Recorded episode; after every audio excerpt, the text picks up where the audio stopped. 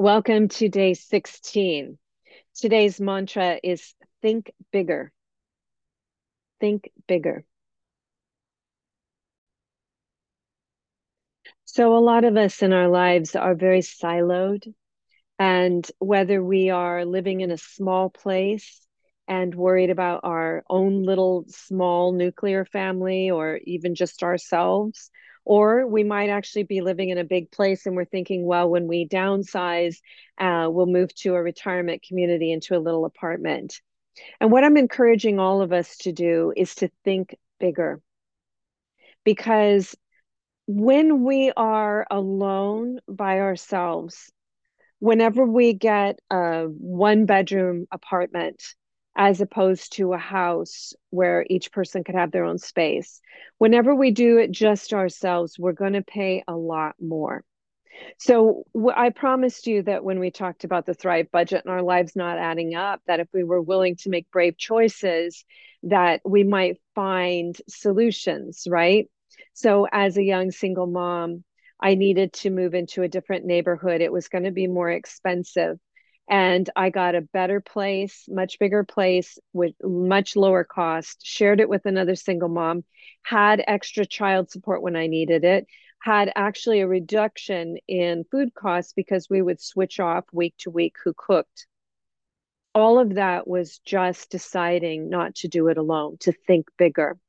I'm going to give you an example of other people who think bigger.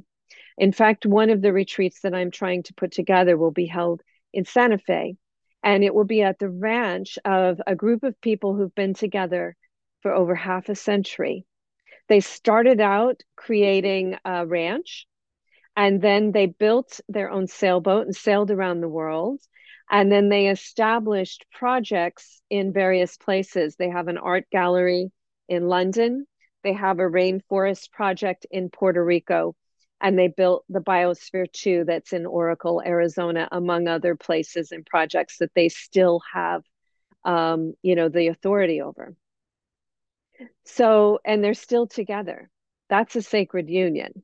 And the interesting thing is that each time they tackled something and felt like they got it under control rather than resting on their laurels and say wow we did that. That was great they then wanted to go take the next step and do something even more ambitious.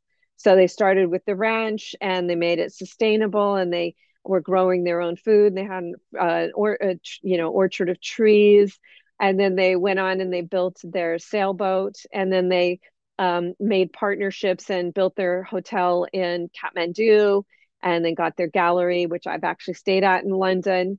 Um, so again, thinking bigger, and the way to start thinking bigger is to think about intergenerational wealth. We'll talk a little bit more about that in our coaching series. But that's what I want you to do right now is to think bigger. If you're thinking about solving a budgeting problem, a lot of times it's not thinking smaller, it's thinking bigger. Could I instead of living by myself, could I get a four bedroom house rent out the other three bedrooms in a sacred union, not in a price gouging way. And then I would have uh, maybe even, you know, less costs myself. In fact, all of us might have a lot less costs than if each one of those, even if two people got two two bedrooms, maybe uh, four people getting a four bedroom might make more sense.